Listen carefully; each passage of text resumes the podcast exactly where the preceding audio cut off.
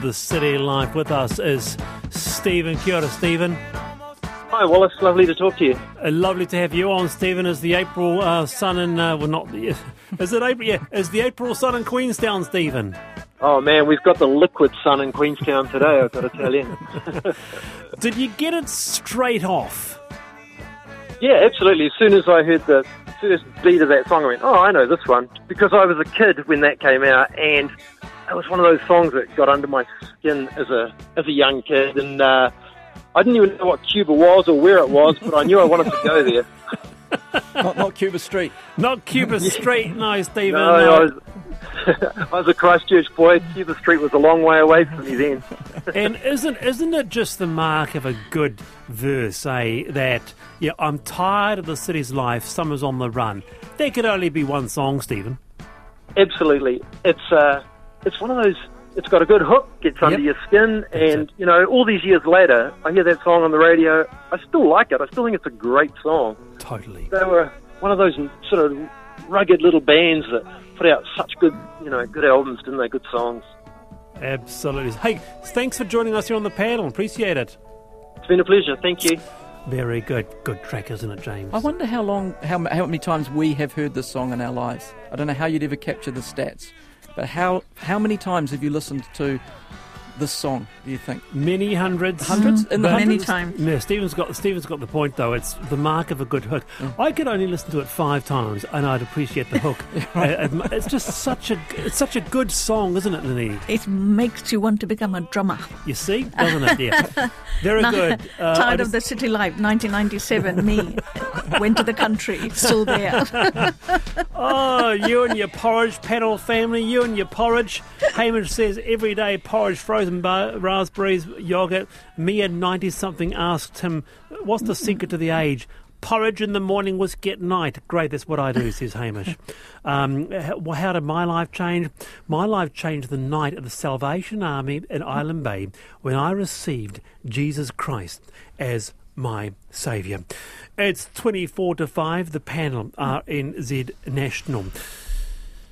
The new physical restraint policy in schools requires staff to be trained before they can restrain a child and report the incident to relevant parties, but some teachers are calling the policy problematic. The Ministry of Education said that as of yesterday, every school must have a policy on stress reduction and the use of physical restraint. Physical restraint can only be used if it is necessary to prevent harm, which includes emotional distress to the tamariki or another person, if no other option is available, and if the restraint is reasonable and proportionate in the circumstances, and a checklist must be followed. With us is Te Tokoro Principals Association Chairman Pat Newman. Kia ora, Pat. Kia ora. First thing I must say that never been in this situation, but it must be a really awful situation to be in uh, for both teacher and student. No one wants to be in a restraint scenario. Dead right. Well, I don't get up in the morning going and saying, who can I restrain today? That's for sure. And I certainly didn't become a teacher to do restraint. But circumstances have changed. So, what is the issue you have? What's the potential problems you have with this new policy enacted as of yesterday? Because the policy has been written by bureaucrats, even though they have um, worked with sector groups and all the rest, it's been more of a political, trying to fit political desires and, and uh, arguments to a, practical solution. And it has worked out, in my view, of not actually helping anybody. We've got to differentiate between the fact that there are children in schools sometimes who are what we term special ed children who may need some restraint, minor if necessary, but not often. And unfortunately, in the past, some of those children, in fact, a large number of those children in the past history of New Zealand have been restrained wrongly, in my view, and in the view of people. However, the kids that I'm talking about are those that who are almost certainly um, involved in past or present trauma and abuse to a high degree, and who are traumatized and who are likely to lash out, who are likely to throw things, who are likely to um, try and commit suicide in front of you or sit in the middle of the road, all of those sort of things. And the guidelines to me make the teacher and the school guilty the moment they use restraint, and then they have to prove that they're innocent. And I'll give you the example. Teachers can um, step in before the training if um, they've got a year to get trained up till February next year. Yeah.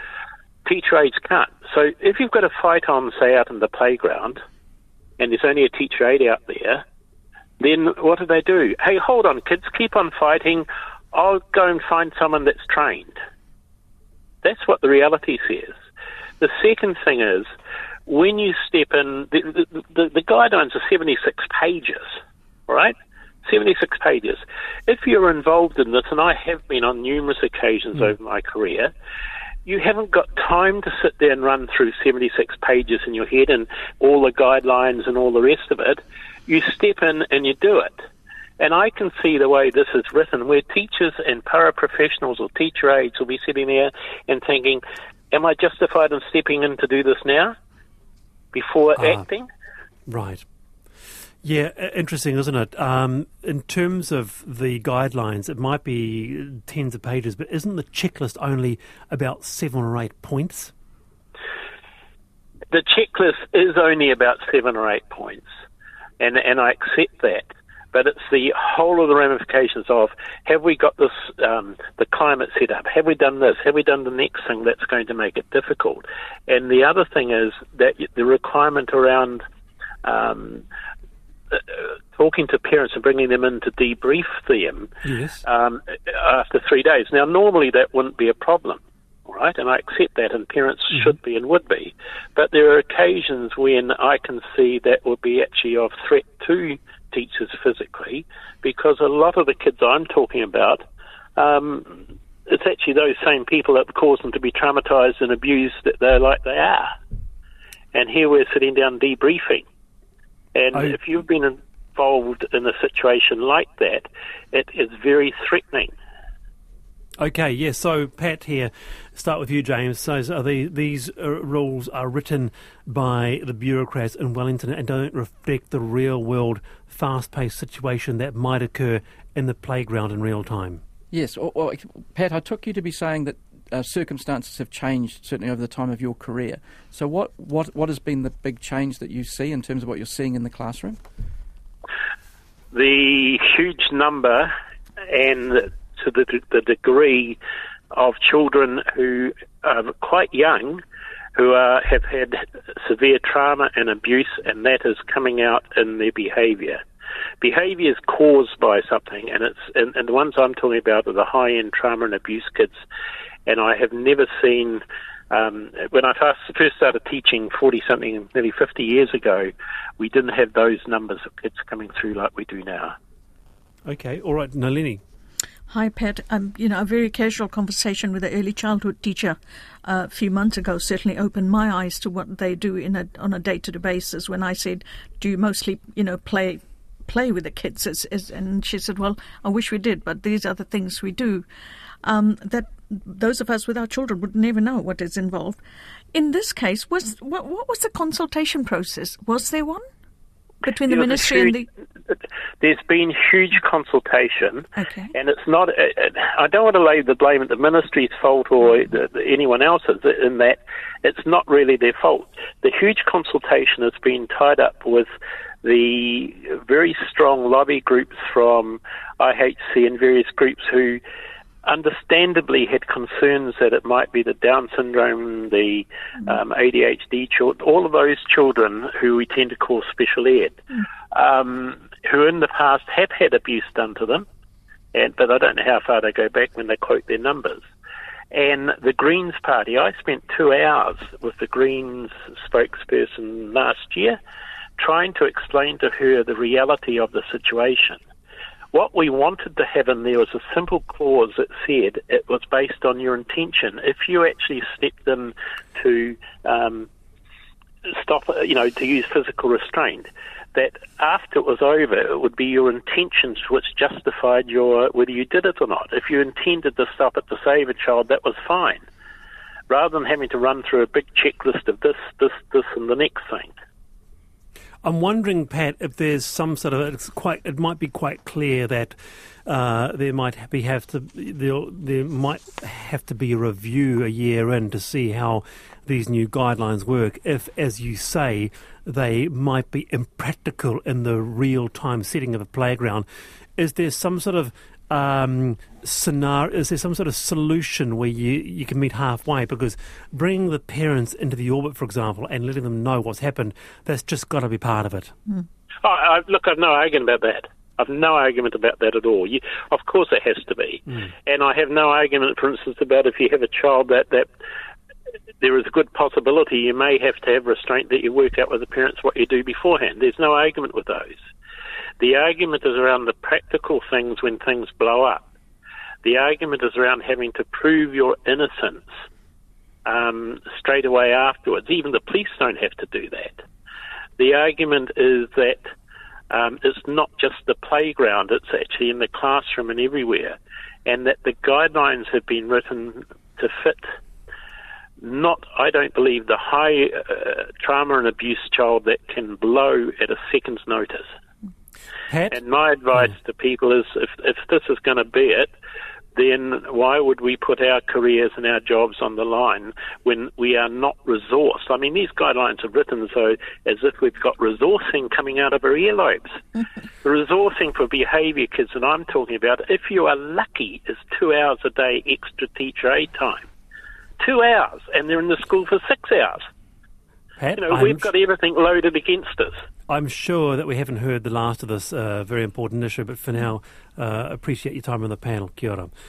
That is Pat Newman there, uh, Te Tai Tokoro Principals Association Chairman, uh, adding to the other list of not teaching not being a particularly easy profession to get involved in, the, com- the nuanced behaviours, James Elliott, in the playground. What will happen? Do we need to start wearing body cameras for teachers? Yeah, I was also wondering whether he talked about things blowing up at a moment's notice. I'm wondering if we ask how much of this behaviour is spontaneous, or is there a, is there a premeditated element to some of these behaviours? I'm not sure that makes the answers any Yeah. easier in terms of how you deal with them, but just in terms of understanding the environment. That was an issue on the new physical restraint policy in schools. Uh, as of yesterday, every school must have a policy on stress reduction and the use of physical restraint. We might actually come back to that uh, toward the end of the week. I know that IHC has called for a complete end to the use of physical restraint for schools. 14 away from 5, the panel, we have James Elliott and Nalini Baruch with us. Uh, Nalini Wellington, James here in Tamaki Makaurau. Now, as you'll know, the Great Walks booking season, almost instantly there was a rush to book. The site crashed on the opening day of the latest season. 10,000 logged on here and overseas for the Milford track alone. There are 7,400 slots. And there was an opinion piece in Stuff, this caught my eye, who came up with an idea. And I don't know what you think of it. If you're a Kiwi, you get first dibs. With us, Jared, Jared Hindmarsh, writer, journalist based in Golden Bay. But uh, I hear, read here in Nelson this afternoon. Kia ora, Jared. G'day, how are you today? No, I'm very pleased to talk about this. It's a subject that's concerned me for a long time. And look, this is going to get people really talking, Jared. You're talking about Kiwis queue jumping, aren't you? Well, of course I am, and what's wrong with that? I've um, I've travelled a lot in the world, and there's discrimination everywhere you go. I don't think it's a bad thing. I think it's okay we prioritise our own citizens, especially with our wilderness commons. And you know, the the Great Walks are the are the sort of crown jewels, if you like, of our conservation estate. Effectively, we Kiwis are finding their access more and more den- denied through subjecting the booking system to the international internet marketing. And uh, since since my opinion piece came out on um, Saturday, I've been contacted by dozens of Kiwis, all giving me their stories and how year after year they've been putting off.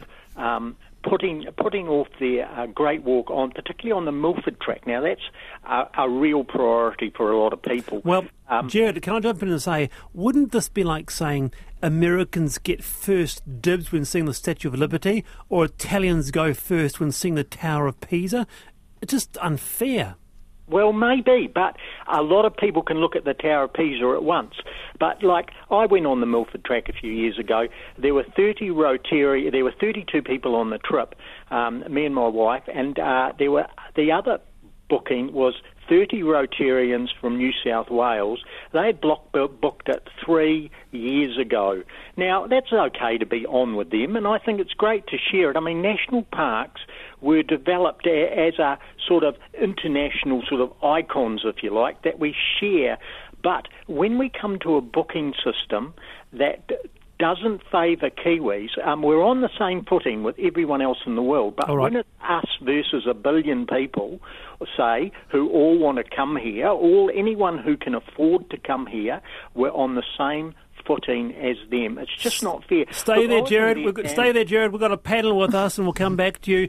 Kiwi, a Kiwis first policy, 2101 round the panel. Yes or no, James? I thought the stats were very highly in favour of New Zealanders anyway, that we weren't having a problem with New Zealanders getting access to the track. Okay, but Kiwis first though? No, I think you can have a set allocation, one for Kiwis and one for overseas. It doesn't mean it's a priority. Nalini, Kiwis first policy? Yeah, I wondered whether we could run a quota system, you know, so that uh, both sides of this divide are fulfilled.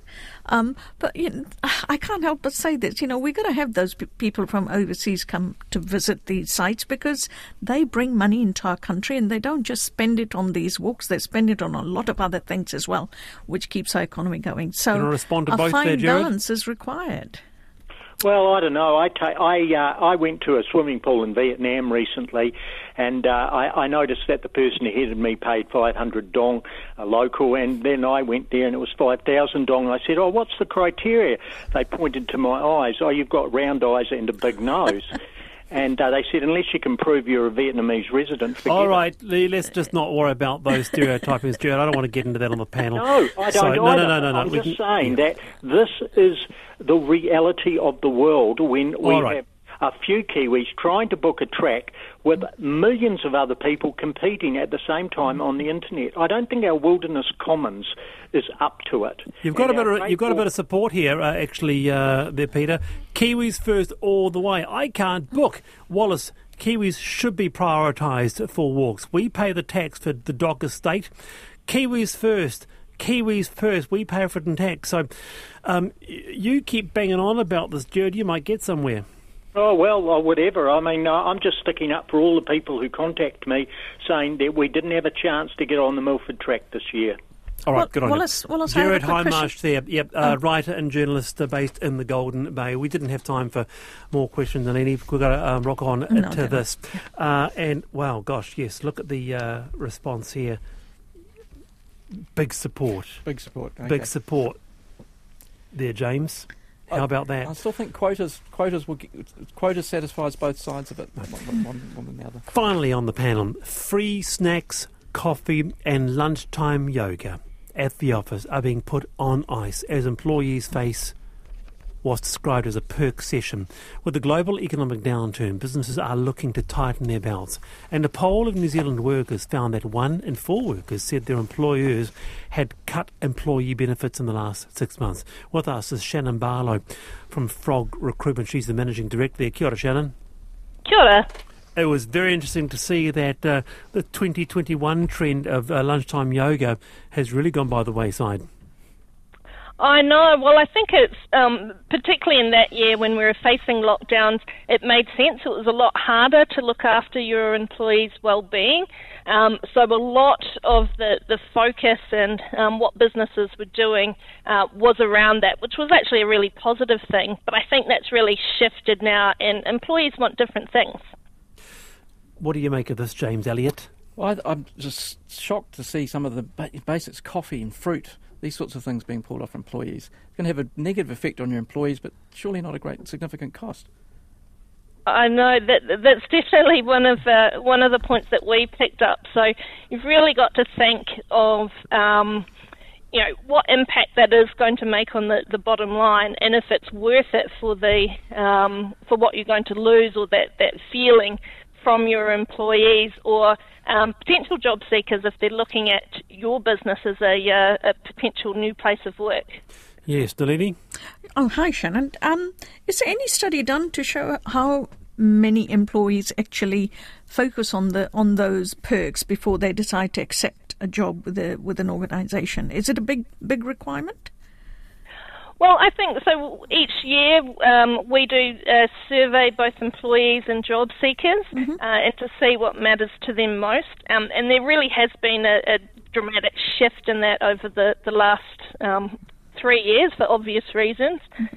Um, I think it's less so now about things like perks and the you know the the coffee, the free fruit.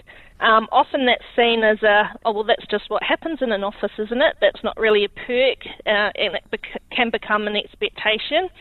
But we're seeing a shift now. So the things that are important um, this year are actually more focused on job stability, um, training and development, and, and also trust um, and support from management.